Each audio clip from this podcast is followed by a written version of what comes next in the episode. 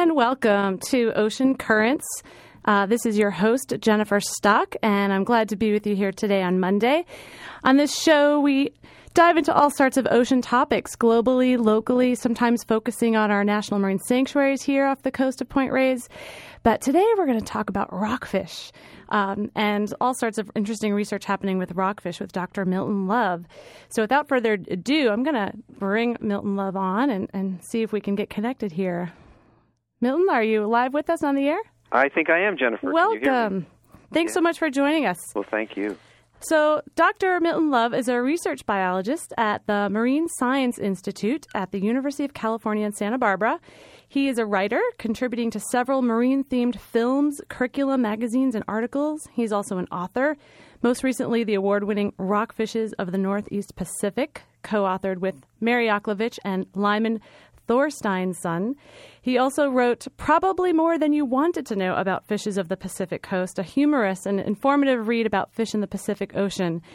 He has also been a lecturer of marine science courses. Currently, Dr. Love leads the Love Lab at the University of California, Santa Barbara, where his lab focuses on researching the ecological role natural gas and oil platforms in Southern California play and rocky reef fishes associated with them. So, welcome again, and thanks for joining us today. Well, thank you very much. Uh, one last thing: our our uh, the motto of our lab is "We get paid to think, so you don't have to." Oh, that's great.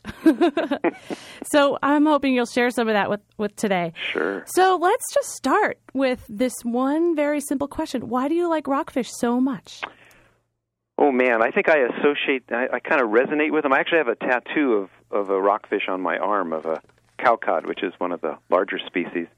And uh, I think it's because my father took me fishing on on a boat off the Malibu Pier when I was about ten, and we went out to some local reef. And I think on the boat that day, uh, people caught maybe twelve or fourteen different species of rockfish on the same rock, and there were yellow ones and red ones and green ones, all kinds of colors, and it just kind of blew me away. And and uh, I've been fascinated by them by them ever since. There are so many kinds off California that uh, you know there's something to offend everyone. Wonderful. So, what are some of the characteristics of rockfish? I, you know, I read the first few chapters of the Rockfish's book, which is just an excellent resource, and was really getting. I mean, I knew some basic things, but you and your co-authors really went into some detailed biology. Can you give us just some rough descriptions, some of their cool adaptations? Oh yeah. well, when you have um, maybe 50 species of any kind of fish off uh, off a coast like we have off California. Basically, anything you can think of that a fish has, you'll find a rockfish uh, that uh, that fills the bill. There are rockfish that uh, probably never leave their caves unless they have to, and are shaped like uh, casaba melons.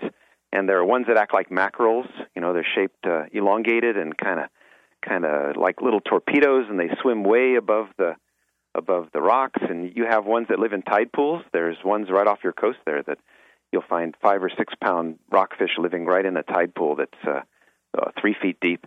And on the other hand, you have rockfish that live down three, four thousand uh, feet of water. So there's just about everything you can think of. And as I mentioned, they come in colors all the way from black to bright red and everything in between.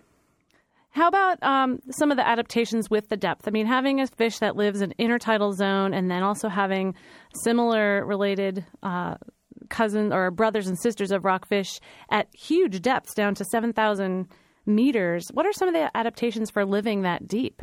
Well, the first one is that once uh, you find species that live deeper than about, oh, 100, 200 feet of water, they all tend to be either uh, reddish or orange. And that's because when you get below 100 feet of water, there's almost no light down there except for blue. And so if you have red pigment, it doesn't show up red, it shows up as black. So you wind up with all of these deep water rockfishes, all colored, uh, you know, variations on reds and oranges and yellows, and that's so that they all look black. That's the first thing. And then you, you tend to find that these uh, deep water fish live very, very long lives. The oldest rockfish we know of, oldest individual, was 204 years old. It was a rockfish that lived off Ketchikan, Alaska, and was caught a few years ago. And you know, b- basically, these fish are uh, refrigerated. They, they just nothing happens to them, and they can live for for centuries. That age thing is definitely an advantage in regards to reproduction. Why don't you talk about that a little bit? Well, it's a, an advantage and a disadvantage. Um, generally, fish, and, and this includes rockfish, fishes that live a long time and, and therefore may reproduce literally for a hundred years, every single year. Um, it's good in one sense because every single year you've got a chance to for your young to survive. But what it implies is that your young almost never survive. If you turn it around and you find fishes that only live for a year, for instance, and there are little gobies that live off the coast here that only live for a year or 18 months, what that implies is that most years somebody reproduces. A fish that lives 100 years, that implies that that fish almost never successfully reproduces. It may produce larvae, but they all die. And in the case of the rockfish, one of the reasons it's so hard to have big fisheries for them is that they don't reproduce very successfully, and therefore they're easy to overfish. And in fact, many species of rockfish um, have been overfished. Yeah, that's definitely something that's been in the news on our part of the coast here, being that we have so many rockfish up here. Yeah. How how do they reproduce? They produce larvae, but how do they do they mate? Yeah, they do indeed. Um, they have internal fertilization. The the male actually has something that looks like a little bit of male genitalia, and the sperm goes into the female. And and here's the actually the fun part, at least if you're a female, I suppose, and that is that the uh, that the sperm are stored inside the female. They don't actually fertilize the eggs for a couple months. And then when the eggs are ready to be fertilized, somehow the female triggers this. We don't know how. And the eggs are fertilized. They stay in the female for a couple months and, and develop into little larvae. And then the female will actually emit the larvae, uh, which are tiny and uh, and can't really fend for themselves. And a, a big cowcod, for instance, may produce two or three million uh, larvae at a time. And where is there specific areas that they spawn? Is it just generally wherever they're hanging out, they're going to spawn, and then those larvae get caught up in the currents? And yeah, I think that that's absolutely right. Actually, um, no one has. Well, I'm trying to think if anyone has actually seen any rockfish spawn, actually release larvae. I think that's happened once or twice in Puget Sound, but other than that, no one has seen it. It's assumed that it takes place at night when most people aren't uh, around to look, but no one knows. Um, some rockfish do make migrations uh, in order to reproduce. They'll move either inshore or offshore, depending on the species. But most fish, like the ones that are sitting off your coast there, blue rockfish, black rockfish, vermilions, and so forth, they don't seem to go anywhere. They uh, they'll stick to their reef and uh, and spawn right there, as far as we know. Interesting. So that's one of the questions I've had as far as out at Cordell Bank. What mm-hmm. is the recruitment, and how do these fish find their way offshore to rocky areas where? Yeah, right on. And uh, in a way, well, I mean, we have kind of ideas how that happens. Basically, the larvae drift around in the plankton, and for a while they probably can't cope with currents at all. They're just wafted wherever the currents take them. Could be inshore, could be offshore. Uh, just depends on the year and the season. At some point, they are uh, old enough. They're actually little juvenile fish, and there's and they're old enough so they can actually swim fairly well with the currents or even against them. And in some ways, they begin to seek out their next habitat, uh, usually a rock or a kelp bed or something like that. And it's kind of a question of how they actually find it. One thing we know is that reefs are very noisy places. You've got little pistol shrimp snapping, and you've got currents running over the rocks, and it's it's actually fairly noisy, and, I, and and it's kind of assumed that these little fishes that are drifting around can actually hear reefs, and they can actually home in on the sound, and um, that may explain why a, a fish can find Cordell Bank even though it kind of sits in the middle of nowhere. Mm-hmm. Uh, it's probably a fairly noisy place. Ah. Interesting. So we need to get some hydrophones down there and, and, see what we're hearing. And see what you're hearing, yeah. By the way, rockfish actually produce sounds. They don't do it often, but they're not like a oh, they're fishes like croakers, which just or midshipmen that you have up in your area, which predictably make sounds. Rockfish do make sounds, and they hear very well. Uh, it's unclear why rockfish make sounds. It may actually be kind of an antagonistic thing between individuals, or it could be a way of, of males and females getting together. But they do make sounds, so their hearing is pretty good.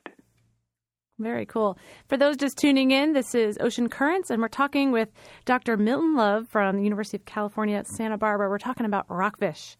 So, one of the things I was really interested in in your book, the Rockfish's book, was some of the how these rockfishes got scientifically named.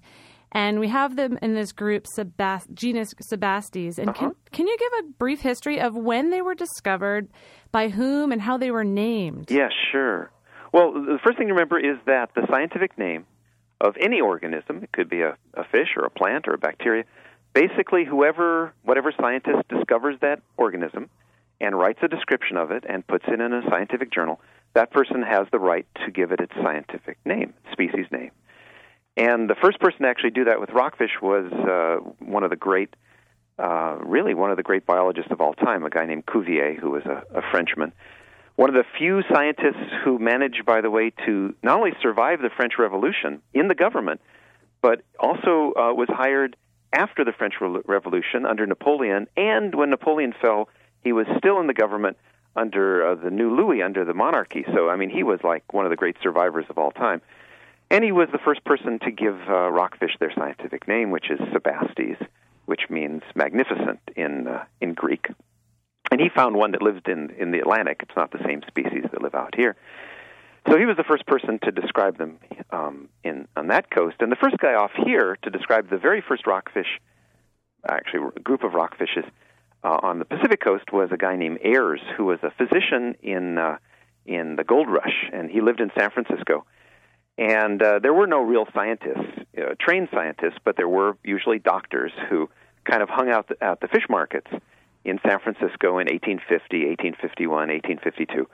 And you know, basically, all the fish then were undescribed. No one had had ever described them before. So he would just wait for something new to come along, and buy it and write it up, and then he would give the give the names. And so the first eight or ten species of rockfish on the Pacific coast that were recognized was uh, were were done by uh, Joseph Ayres. Interesting. It's so interesting. Um, just some of that history. I just find that so fascinating.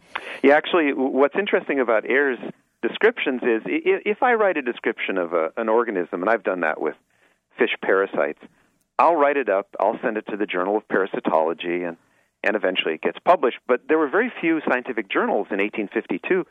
So what Ayres would do, he would actually write the description for the Placer Times, which was a, a newspaper, a daily newspaper in San Francisco.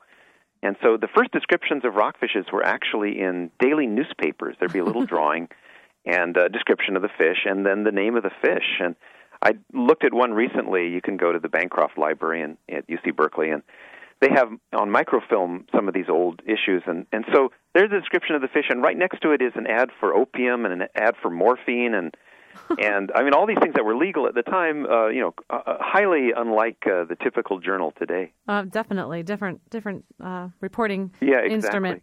Now, so those are the names given. Now they, they're given by scientists once you discover it. But there is also something you wrote about in regards to um, some of the colloquial names. Oh, sure, the common names, and and for rockfish in particular, there are just scads of uh, of names that fishermen give them, and of course, the first common names, at least for rockfishes, have tended to be the ones that the uh, the first commercial fishermen gave to them, and and usually those are either in Italian or Sicilian or occasionally in Spanish, because those were the first commercial fishermen. Again, back in 1850, 1860, 1870, and usually in San Francisco. So, for instance, uh, Bocaccio, which is uh, the the official common name of, of a rockfish right off your coast there. A lot of them used to be uh, oh, Bodega and, and Cordell. Bocaccio means big mouth in Italian, and indeed, if you look at it, they have a very large mouth. Uh, the flag rockfish um, is called payaso. In uh, I think it's called that in in Spanish. The Mexican uh, fishermen call that, and that means clown in uh, in Spanish. And if you look at it, it's this vividly colored fish with these alternating red and white bars, and it's you know very clown-like. So there's tons of these names. Uh, in many cases, though, rockfish look so similar to to one another, one species to another, that they were just kind of grouped. For instance, many of the rockfishes off your coast that live in 20 or 30 feet of water and live in caves were just called gophers. So gopher rockfish, if you went to the Monterey Fish Market in 1870, there would be five or six species that were called gophers because they were all about the same and they all did the same thing. They would hide in holes.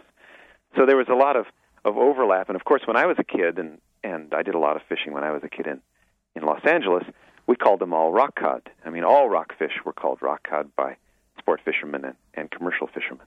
Yeah, it's definitely interesting, especially with uh, people following seafood watch guides and Uh-huh. and you go and you ask. It's very confusing. You really have to ask almost what species is it? Well, it is, and, and historically, m- most processors had no idea what species it was. And certainly, 30 years ago, um, you, particularly in, in the LA area, I would go to a processor. I actually did a lot of my science at fish processors because I didn't have any money to actually do research on rockfish. So I just go at six o'clock in the morning down to a fish processor, and whatever rockfish were brought in, I would dissect them and take their ear bones out and do all kinds of stuff. And and the the processors had no idea uh, what any of the fish were, and even if there were like 15 or 18 species sitting on the on the concrete floor, they would just all lump them together. There's about a hundred species of rockfish. Worldwide, there's about 100 and uh, yeah, about 105. As we speak, uh, two more that uh, we didn't know existed off California uh, are being described, and that's what's very confusing. For instance, right off your coast, you have a, a rockfish that's called a blue rockfish, probably, oh, if not if not the most abundant of the nearshore species, pretty close to it. Every sport fishing boat will catch blue rockfish. Well, it turns out there's actually two species of blue rockfish. Genetically, uh, the, the rockfish can tell each other apart. And um, about six months ago, there was a guy at the National Marine Fisheries Service who finally said, "You know, there's actually two species here," and, and he he actually figured out how to tell them apart by looking at them. So every year or so, someone comes up with yet another species. Wow. Well, some of the interesting things I've been reading about historical ecology wise, people are trying to piece together the past of commercially valuable fish through menus and research. Do we know, do we have evidence that Native Americans and early Spanish settlers here in California caught and ate rockfish? We have a lot of evidence uh, for Native American consumption. In fact, you can you can make that case for rockfish uh, all the way from oh um, Yakutat, all the way actually from the Aleutian Islands to um, northern uh, Baja California. Uh, indigenous peoples used rockfish. It depends on the area and it depends on the on the tribe and, and their access to the ocean. But there's no there's no question that rockfish were heavily utilized in some areas. Uh, the more open coast you had, uh, and, and therefore the less the uh, local peoples were apt to, to take boats out, the the less rockfish consumption. The the problem is if you go to a, a, a native midden site, one of these old, essentially garbage heaps where people would throw bones, uh, you'll find lots of rockfish bones, but it's very hard to tell the species apart by looking at their bones. So all we know is that uh, many of the tribes ate a lot of rockfish, but uh, because there's very few surviving California uh, Native Americans, uh, we don't really know what they ate. Uh, up in um, the Northwest, where the tribes weren't decimated as much, people in the 1870s, 1880s, 1890s actually would would watch what the people were catching. So we have a much better idea of what they caught up there. Interesting. In the back of your book, speaking of eating fish, rockfish, you li- have quite a list of parasites found in rockfish. Should fish eaters beware? Well, uh, let's start out by saying that all animals have parasites. Uh, humans, even in a in a society like ours, where um, the the numbers of parasites the average person has is very small.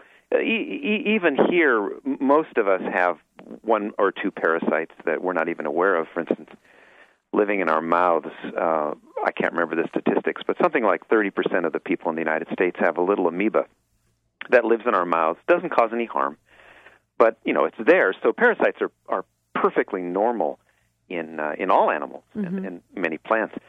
Uh, and so rockfishes, like any other kind of animal, have parasites.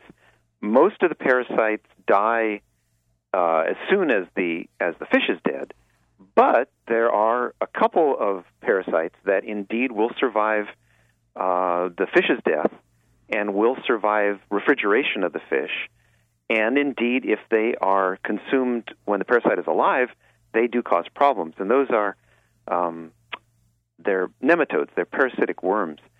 And the, the larvae live in fish flesh, and the adults actually live in harbor seals or sea lions, uh, and actually don't cause the harbor seal or sea lion any problem. They live in the intestines.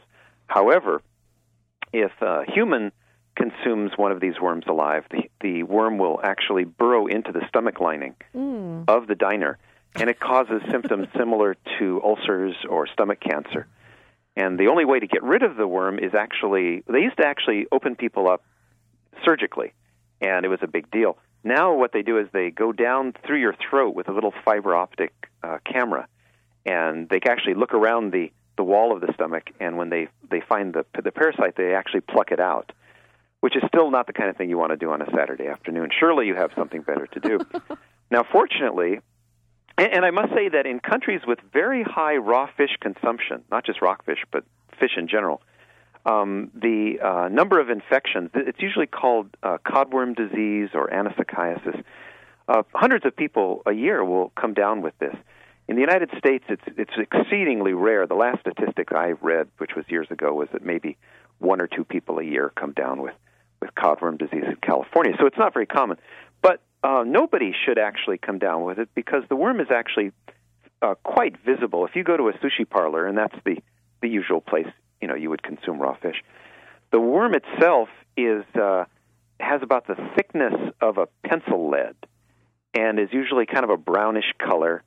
And if you stretched it out, would be a quarter of an inch long or half an inch long. So it's not like invisible. So it's pre- yeah, it's pretty visible. It's pretty visible, and uh, you don't want to like announce, you know, hold up a piece of fish and go, "No worms in here," because you know, like guys are armed with cleavers in those places, so you you don't want to make a, a big deal about it. But nobody should really come down with anything if you just look at what you're eating, which is always good advice, by the way, don't you think? yeah, definitely. Look at what you eat, you know.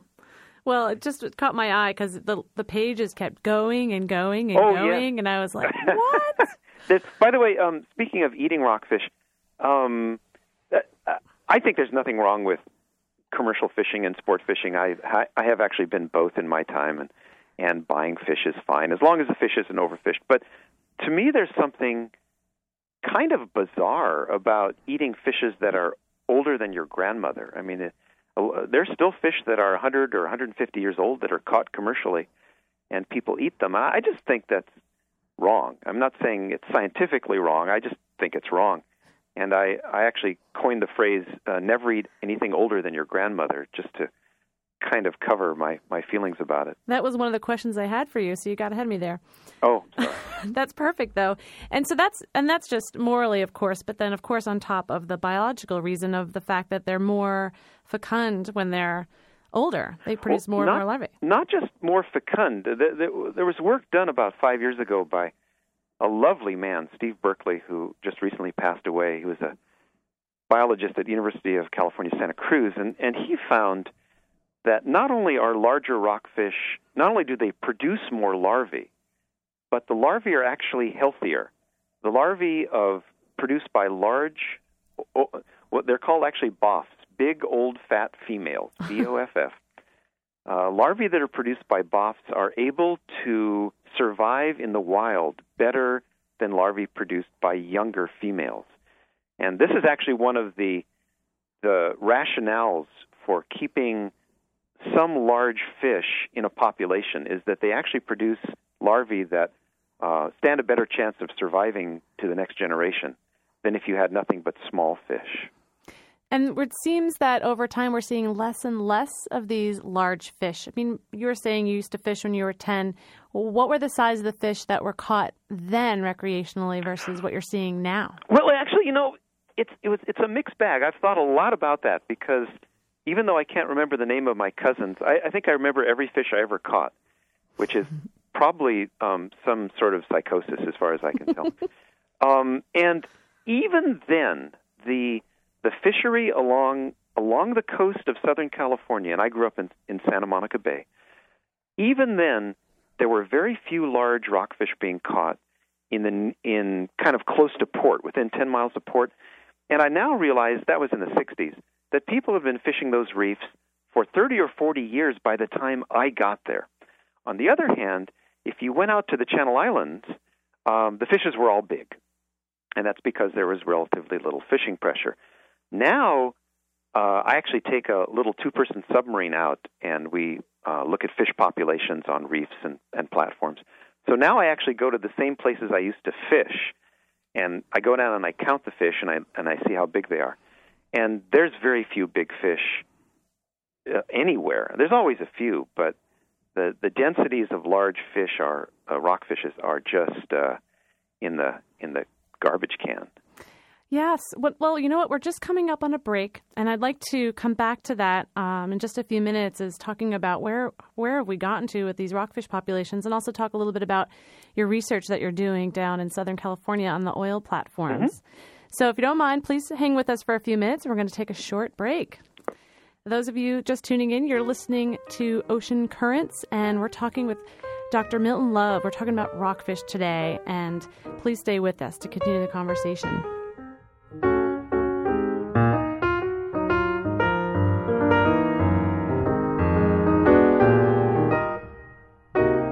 We are back here with Dr. Milton Love from University of California, Santa Barbara, and we've been talking about rockfish.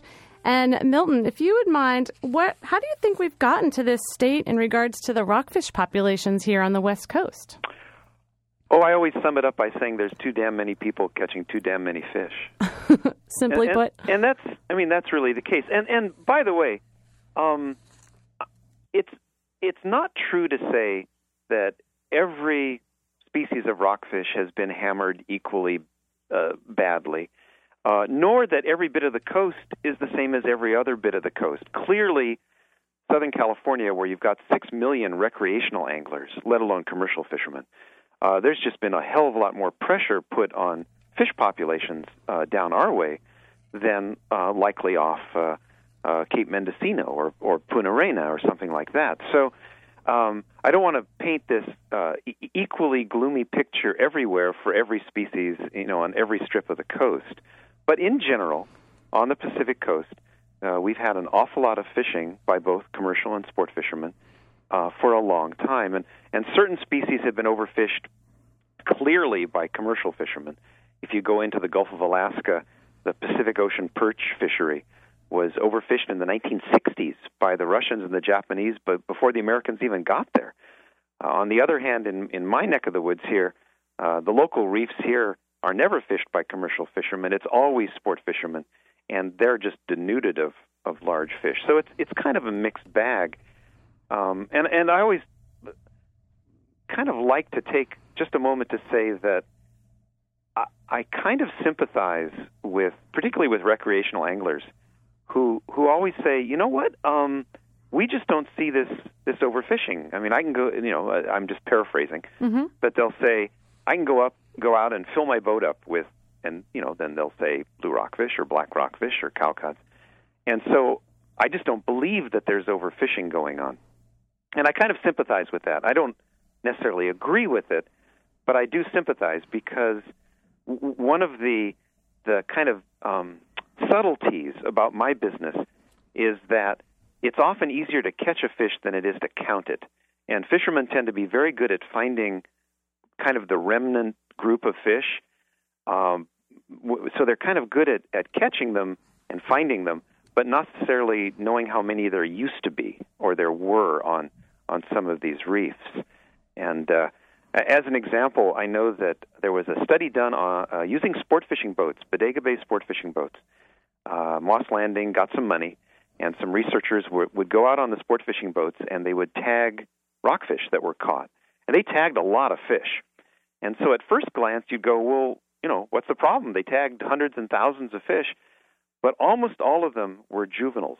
There was almost no adult fish that were caught, even though the habitat was perfectly good. There should be adult fish there. And the implication is that the adults have been caught. So that's kind of some of the subtleties that that I run, run up against as a as a scientist. Interesting. So there seems to, they seem to be slow to catch up to that adult stage where they're uh, reproductively reproductive and and keeping the population going forward. But it seems yeah. like we have a lot of juveniles right now. Yeah, and in some places there's tons of juveniles, which is a great thing. Now, are some species more vulnerable than others? It seems like we have some species that have been classified as overfished how come these are are more vulnerable than others? Well, there's usually two reasons, or at least several reasons. First of all, there's some species that lend themselves to being caught in very great numbers and are economically very important because they're large. Like canary rockfish, which live in your area and, and uh, are, you know, used to be very abundant off your area and, and further north. you can catch huge numbers of those in trawls. So they're, it's very efficient to catch them. They grow large. There was a, a vast economic demand. And because they take so long to um, mature, it may take a canary rockfish eight or ten years to become an adult. They, just often don't have a chance to even reproduce once before they're caught. On the other hand, you get some of these species that just don't uh, grow large. They're they're they're not the kind of fish that people target, and they may um, oh reproduce within two or three years, and so they can reproduce themselves very quickly, and they're not caught in great numbers. So their populations actually tend to rise. There's probably more of some of these small fish than there ever have been because the big fish aren't around to eat them anymore. Interesting. So, moving on a little bit, since you've spent a lot of time in the water in Southern California, mm-hmm. you've been doing research on the oil and gas platforms in Southern California. Can you tell us a little bit about the platforms and what you're trying to find out there? Yeah, well, basically, since 1995, uh, people in my lab have been looking at the fish populations that live around oil platforms. There's about uh, 27 of them off Southern California. And then we compare that with what we see living on natural reefs. And this most of this research is funded by the federal government because at some point the platforms aren't going to be economical to operate and the oil companies are just going to say, "Okay, we're all done."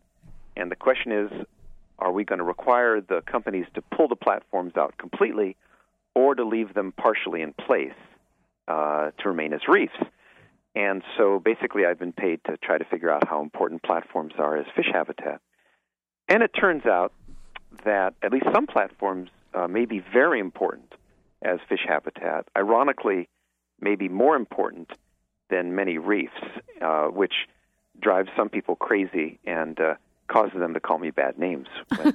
When, what natural reefs? What natural reefs are you comparing to in that bioregion?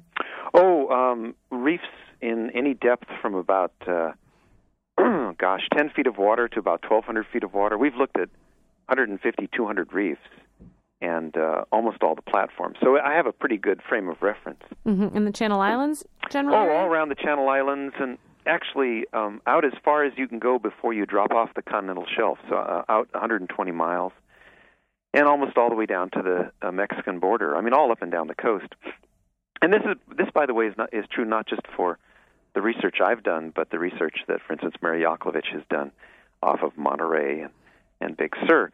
Um, and and what we found is is two things. One is that platforms tend to act as marine reserves because they're not fished as heavily as reefs are. So you still see high densities of large rockfishes and lingcods around platforms, and you rarely find that around natural reefs. So that's the first thing. And the second thing is that platforms tend to be much better nursery grounds for some species of rockfish, for instance, widow rockfish and bocaccio and the like, than are natural reefs. And that, that's not because there's anything like magical about a platform. Nobody sprinkled it with magic dust, you know. uh, it's because if you think about it, uh, a little fish, a little rockfish that's kind of drifting around in the plankton, maybe 50 feet below the, the surface, it's looking for a place to settle out. Well, a platform is this humongous reef that goes from the bottom all the way to the surface. Whereas a natural reef could be a 10 foot tall rock that's down about 400 feet. So, who's more likely to be found by this little fish, the the platform or the reef? Well, the platform. They're just easier to run into. Mm-hmm. And they're also quite noisy, like any other reef, so they're probably easier to hear too. So that's the reason that, that platforms tend to be actually better nursery grounds. So, you know, when I report all this in scientific papers or I go to meetings, uh, uh, inevitably there are people who just say, you're lying. And uh, fortunately for me, what I do is not rocket science. Uh, everything we do is videotaped. So I always say the same thing. You know, if you don't believe me, you can come to the lab. I'll give you a beer, and you can look at 13 years of videotapes yourself. Well, some of it you even have on your website. I, I took a look, and it was just it was beautiful video footage, mainly because a lot of it looks like Cordell Bank, a, a rocky reef habitat. Yeah.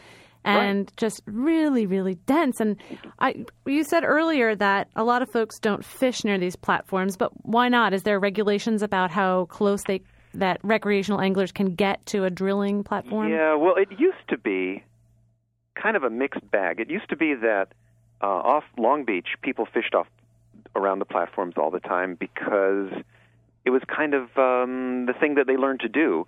Whereas up our way, no one actually thought much about it, so people didn't do it very often. Now, since 9/11, the oil companies get very squirrely if you come up in a little boat, Oh. and they don't actually like you to be around, and they'll call the Coast Guard. So um, the the plat in general, n- not always, but in general, and so people have just kind of learned that uh, this is a no bueno, and so fishing pressure is relatively low. The people who do fish off platforms are the people who work on them. And I, I once asked an, uh, a guy about that, and he said, you know, for the first week or two, you're working on a platform. Yeah, you fish a bit. He said, but after that, you get kind of bored of it, and uh, when your shift is over, all you want to do is have a dove bar. and I went, okay. And he said, yeah, now that uh, this other oil company took over the platform, we don't get dove bars anymore. And I'm going like, all right. And then he started complaining about the apples. He said, yeah, we don't get uh, galas. We all we get are delicious apples, and they're all mealy. And I'm thinking like, what's my role here? Am I supposed to? Is this like a labor action? Because I can sing labor songs. I can sing Joe Hill and stuff like that. Am, are we? Are we is this like a kumbaya moment? Or fortunately, then he stopped. So. So I've heard there's some interesting culture on those Yeah, platforms. clearly, they're actually very interesting. I mean, I'm not a, the greatest fan of oil development, but in terms of engineering, a a platform is amazing. Even if you despise the oil industry, the the fact that they don't fall over and they're in a thousand feet of water in a gale makes you, you at least have to go. Well, that's amazing, if nothing else. Yeah, they, they are architecturally pretty interesting. They are. So these were put in in 1958 around. Oh, the earliest ones um, were in the late 50s, and the last one was put in, I think, uh, in the early 90s. And now there's a moratorium on any oil development, and I imagine it's going to be decades, if ever, uh, before anybody puts another one out. So eventually, uh, these platforms are, go- are not going to be o- economical to operate. So what is that? Some of them will probably be closed because they're going to be drying up their source. Um, what is the what are the different choices involved with one one when one is decommissioned? What are the options out there? I mean, aren't they mandated to remove it? Yes, uh, right now the oil companies have signed a, an agreement either with the federal government or the state government that says once we're not making any more money, we are going to remove these, and um, th- they very well might. Now, the uh, particularly the federal government has the right to say you don't have to do that. You can cut them below the water line, or cut them 100 feet below the water line, or tip them over, or tow them someplace else and leave them as a you know an artificial reef.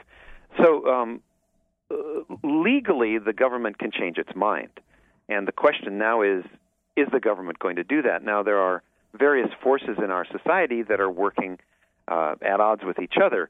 On one end, you have uh, sport fishermen who tend to go, and, and I'm generalizing. Mm-hmm. Uh, sport fishermen go, well, these are just great big reefs filled with fish. Why would we want to blow them up? And that's actually what what you do. You you blow them up, and you in the process you kill all the fish. Hmm. Um, uh, why would we want to do that and kill all these fish and kill all this habitat? So that's one extreme. On the other end, you have uh, members of the some members of the environmental community who say we hate the oil company and uh, companies, and uh, we don't like artificial structures in the ocean, and therefore, why would we reward the oil industry by letting them keep part of their platforms in? And then you have people kind of in between. And uh, my job as a biologist is just to be neutral. I mean, all of those views, or both of those views, are perfectly fine. And th- th- there's not a right or wrong there. And all I do is is tell people what you know what I find about the fish.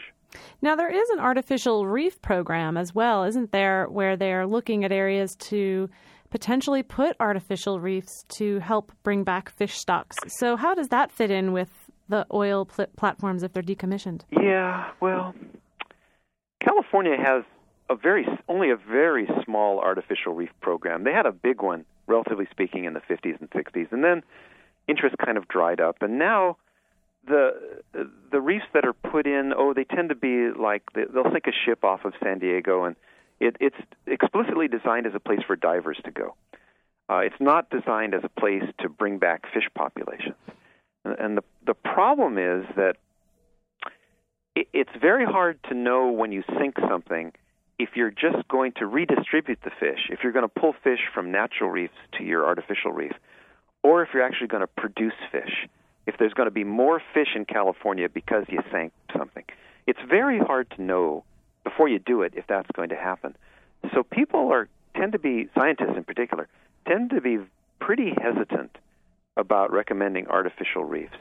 There's a bi- there's a, a series of big ones that are going to be going in near the San Onofre nuclear power plant uh, near San Clemente, and that's mitigation. the The power plant, the hot water from the power plant killed off part of a kelp bed, mm. and so the artificial reef is meant to kind of replace that kelp bed.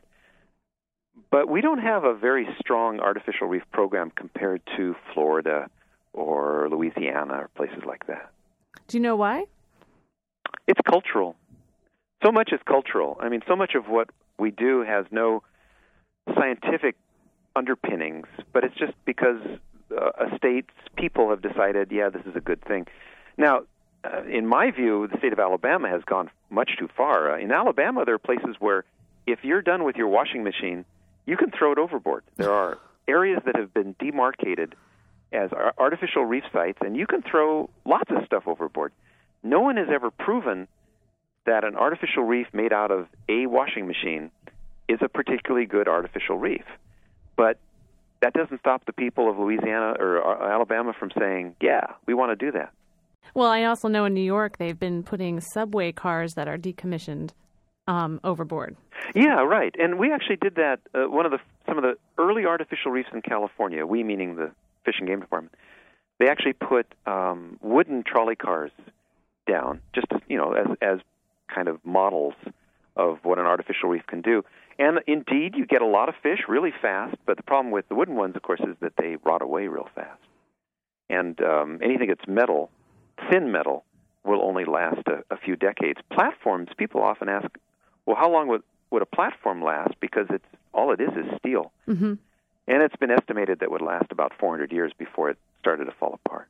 Interesting. So there's a lot of different points of view here, a lot of different facts to consider with this process. What is the timeline right now for the the conversation, the debate? I understand there was a Rigs to Reef conference last year, and uh-huh. what's the timeline? Is there a public input part part of this debate, or? Well, um, right now, because oil keeps going up in value, the oil companies couldn't even guess when they want to decommission because remember, it's strictly economics. These are not do gooder organizations. And um, as soon as they lose money or perceive that the profit margin is not high enough, they will then start saying, okay, we're all done. Mm-hmm. Now, 10 years ago, when oil was whatever, $10 a barrel, people were going like, well, this can't last very long. You know, they're going to have to pull these things out at $108 or $109, I think it closed today, uh, that could take a long time. So, I mean, I, I've been saying, oh, probably five years they'll start decommissioning them, but I've been saying that since 1995. So, like, what do I know? Interesting. Uh, yeah, no one really knows. So, how you started studying the reefs at the uh, rigs in 1995? What type of succession have you seen underwater in regards to colonialization of invertebrates and fishes. Mm-hmm. I mean, you must have seen a huge change in the last few years. No, none. Really? No, not to speak of. Um, because by the time I started looking at them, they were already settled. Yeah, the things had uh, certainly the invertebrates. Oh, that's um, true. Don't seem to change once you get the the massive numbers of mussels and sea stars and so forth. Um, that must happen really fast. No one knows because no one's ever followed the succession. But you're talking like from the surface to about 100 feet down, the platforms are covered in mussel shells. Uh, and in fact, there's mussels on top of mussels on top of mussels. And then below that, you get lots and lots of big anemones and sponges and so forth. And all of that must happen very fast because by the time I got there, it had all happened. and uh, the only thing that changes in terms of fish from year to year is that the the midwaters of the platforms, not the bottom, but up above, are nursery grounds for fish, and the fish tend to live there only six months or a year, and then they swim away. they go someplace else. And that so that so every year you get different numbers of fish. Some years you get, and I'm not kidding. Some years you'll get 350,000 baby bocaccio. Wow. And the next year you'll get zero baby bocaccio. And that just has to do with oceanographic conditions. Some year it's great for survivorship of these young fish, and some year it sucks. Wow. So we're getting close to the top of the hour here, but I'm dying to ask you what has been one of your most memorable moments um, underwater or Oh, I, you know what? I I have two. One um, was actually off Monterey, working with Mary Yoklavich in in the same kind of study, looking at natural reefs. And there's someplace off Monterey, and God forbid, I'm not going to tell anybody where it is. It's a reef that no one has ever fished, and we just know that for a fact. It's just very hard to find. And every single fish on it is big, huge, uh, sometimes larger than than recorded maximum length. And uh, the first time I went down on it, it was like watching woolly mammoths walk over a you know a mountain. I mean, it, it, it's stunning how every single fish is big, and that's probably the way everything looked uh, 200 years ago, before a lot of people were fishing. So that was one. I mean, that really was. I had trouble driving home to Santa Barbara that night. and the other time was when I actually got stuck when the submarine. There's only two people in the sub, and when we got stuck on the bottom for about five minutes, and it's never happened before, and it never happened since. And uh, at that point, you're going like, how much air do we have in the sub? Huh? And you know, you're trying not to scream and panic, and uh, but you sure remember that for a long time. Well, I got to. I was in the Delta submersible once out at Cordell, and that Uh-huh. was the first thing they told me when we get in. They said, "By the way, if I happen to pass out, this is where you turn the air on to bring us up." And I was like, "Oh, good to know." Exactly. And and so, what was your experience in the Delta sub? Uh, diving on Cordell Bank when Yeah. we started doing some work out there, and I'm the education coordinator here, and I said I need to see it before So I can it talk about it. Was it cool diving in the sub? It was wonderful. Yeah. Yeah, I would say one of my most memorable experiences because I don't get to be out in the ocean as often as most of you marine biologists types. I, I get to translate it, but I get limited experiences. So it was really, really fun. Yeah, well, I mean, really, the only time I'm out on the water is the week or two that I have the sub, and uh, you know, I, I live a life of quiet desperation, and and uh, so this is the high point of my year every year. It, it's just incredible going underwater. It is quite impressive. Well, Milton, thank you so much for your time today. Really fascinating. I was really looking forward to interviewing you after reading some of your books and the humor you use and the, the way you write are just very engaging. I highly recommend folks that are listening to check out Rockfishes of the Northeast Pacific or probably more than you wanted to ever know about fishes of the Pacific coast to just get some great anecdotal and scientific information about fishes here. So, thanks Well, again. It was lovely, and I'm, I'd be happy to bore your listeners again if if you so desire. I would love that. Sure. All right. Thanks. Thanks again. Take care. Okay. Bye bye. We've just been talking with Milton Love, who is a research biologist at the Marine Science Institute at the University of California, Santa Barbara. And we've been talking about rockfishes and what to do with these oil rigs in Southern California. And it's hard to imagine that there's anything um, positive out of oil rigs for the environment. But it seems like we have a debate on hand of what to do with these things as they are decommissioned in the future, as they're providing some incredible habitat for invertebrates and fishes and, and some commercially valuable fishes down in Southern California. So stay tuned on that. You can learn more about Dr. Milton Love's lab, the Love Lab, very cool name, um, by just put searching online um, Dr. Milton Love, and you'll get right to him on the on the internet there. So we'll be back in just a little bit with an announcement before we wrap up the show.